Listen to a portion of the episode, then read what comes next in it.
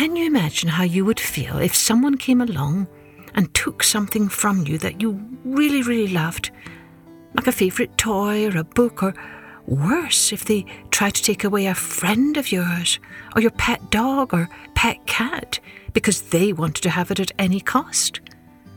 I wonder, how would you deal with such a selfish person? Would you want to punish them in some way or teach them a lesson? Hello, everyone. I'm Kathleen Pelley. Welcome to Journey with Story. Today's episode is a folktale from Japan about a very clever lady who punishes a selfish lord for trying to take her away from her husband by playing a trick on this lord that teaches him a lesson. Oh, and this episode is specially dedicated to Valentina Asaf, age 8, who sent us a terrific drawing inspired by our 12 Dancing Princesses episode. You can see it for yourselves if you go and look at our website, www.journeywithstory.com. Thank you, Valentina, and thanks also to your lovely mum who wrote me a lovely note telling me how much you and your sister are enjoying this podcast. That makes me very happy. Let's take a journey with Pine Trees for Sale. Gomiai was a good man, a poor man, and a man of few words. Every morning he sat at his table weaving straw into shoes, and these he sold at the marketplace. Every evening he sat on the bench outside his house and wove straw into rain capes, and these he sold at the marketplace.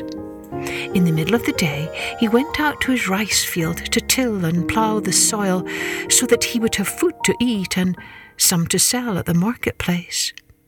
He was content and happy enough with his simple life, but every now and then he felt a little pang of loneliness. One evening, as he sat down to eat his frugal meal, he heard a knock at the door.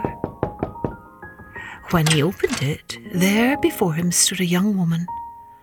Gomiai thought she was the most beautiful woman he had ever seen.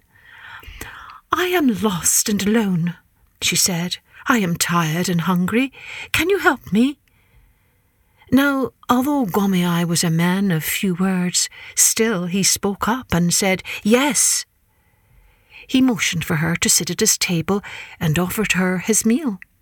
After she had eaten, he gave her his bed, where she lay down and fell fast asleep. All night long, Gomiai sat up, keeping watch over her. In the morning, when she woke up and saw how carefully Gomiai had guarded and protected her, she said, Gomiai, I am alone in the world and you are alone. Let us marry and make a life together. Now, although Gomiai was a man of few words, still he spoke up and said, Yes. Soon after, they were married, and Gomiai was so in love with his beautiful wife that he could barely take his eyes off her. In the morning, they would sit together at the table as he wove his shoes until she would say, Gomiai, stop! No one has feet that big. In the evenings, they would sit together outside as he wove ring capes until she cried, Gomiai, stop! No one is that tall. In the middle of the day, Gomiai could barely bring himself to leave her and go plough the rice field. And no sooner had he reached the far end of the field than he would drop the plough and come racing back to the house for another glimpse of his beloved wife. Finally, she said to Gomiai, we are going to starve if you keep this up. Listen, we have saved a few coins. Take these to the village and pay for someone to paint my portrait on a piece of paper. Then you can hang the portrait at the far end of the field. And whenever you plough that way, you will always see me. When you turn back toward the house, I can wave at you from the window. Gomei was well pleased with his wife's clever plan, and soon he had found an artist who came to the house and painted a portrait of his wife. And in this picture, she smiled at him with such love and joy that he fell in love with her all over again. He hung this paper portrait at the far end of the field so he could plough away from the house and still see the face of his wife. And when he ploughed facing the house, there his wife would appear, waving to him from the window. And so all was well, and Gomei worked happily in his rice field day after day. But one day, a big breeze blew up, and soon it became a wind, and the wind became a gust, and the gust the portrait from the tree and blew it up, up, up, and away. Gomei was heartbroken, but his wife said to him, Gomei, don't worry. We have saved some more coins. We can have another portrait painted. But meanwhile, Unbeknownst to Gomei and his wife, the wind had carried the portrait over a wall and into the garden of the house of the lord of the province. When the servants brought to the lord the portrait, he stroked his chin and said, Hmm, if there is a portrait this beautiful, then there must be a woman this beautiful. Go, get her for me. The servants set off to do their master's bidding. They travelled far and wide from village to village with the portrait until at last they reached a place where the people told them, Ah, believe it or not, but that woman is Gomei's wife. So the servants knocked on Gomei's door, only to see the woman from the portrait standing before them.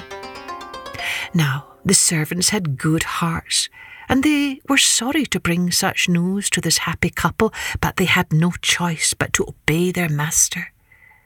Sadly, they explained why they had come, and at once Gomei's wife realized that if she did not go with them, something terrible might happen to Gomei.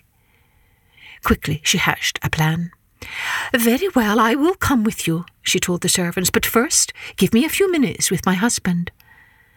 The servants took pity on her and agreed to wait outside while she talked to Gomei. Gomei, said his wife, do not be sad. In a few weeks' time, the new year will be here.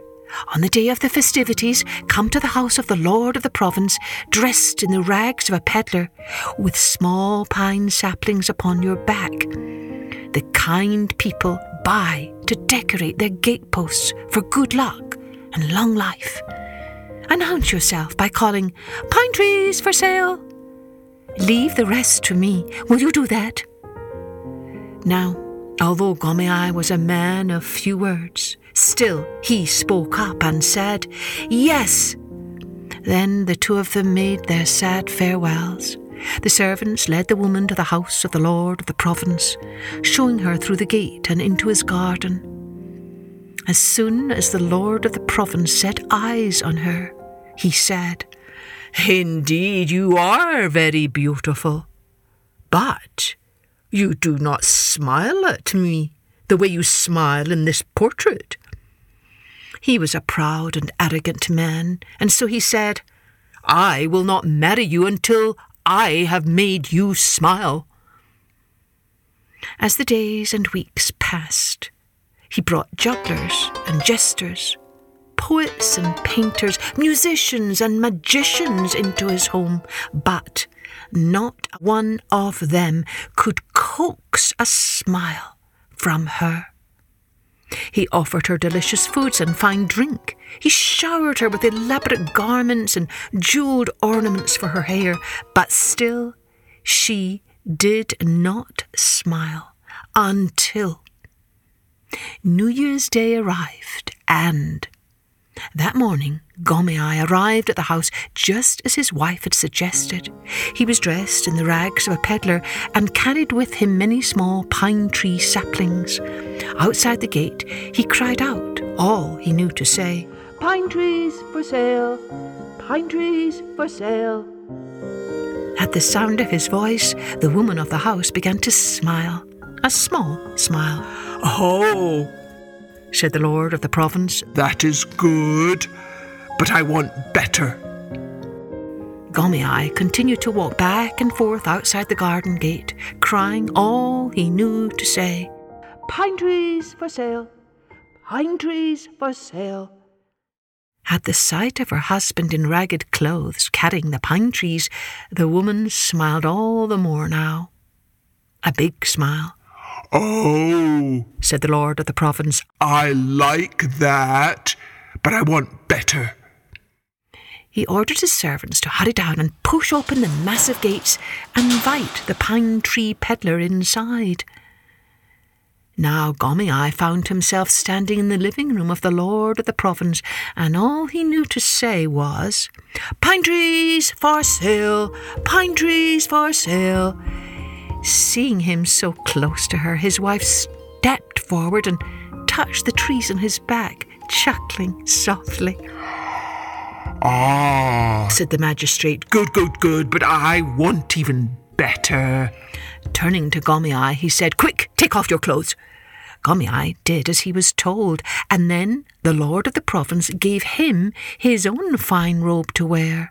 Next, the lord put on the peddler's rags and lifted the pine trees onto his shoulder. He began to strut up and down, calling, Pine trees for sale, pine trees for sale. The woman smiled upon him, then pointed eagerly out the window to the street below. Ah, Said the lord, now I know how to really make you laugh. and he hurried down to the yard, instructing the servants to push open the heavy gate and let him out into the street, and then to close the gate again after him. The servants did as he told them. The Lord began to pace back and forth outside his own house, calling, Pine trees for sale, pine trees for sale. From the window of his house, the Lord heard the lovely lilting laughter of the woman he had wished to marry. Looking up, he saw her standing in the window next to Gomei, who was dressed in his stately robes, looking like the Lord of the province. That is when the Lord realized he was standing outside his own gate, dressed in the rags of a peddler. He started to pound upon the door, shouting, Let me in! Let me in! But his servants had good hearts and did not want to break up the lovely couple who now stood here inside the house. And so they never opened the gate. No one knows what became of the lord of the province, but Gomei and his wife lived there in that house in great peace and contentment until the end of their days.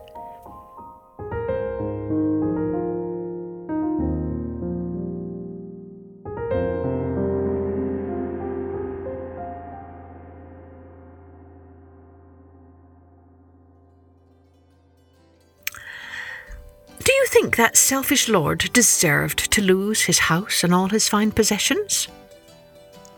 Can you think of any other way the wife could have taught him a lesson? What do you think the souvenir of this story is? You know, the little nugget of truth about what it means to live and walk in this world. Yeah, I think it has to be that when we are selfish and greedy and try to take things that do not belong to us, then not only might we lose that thing that we tried to steal, we might lose a lot more into the bargain, as this greedy lord did.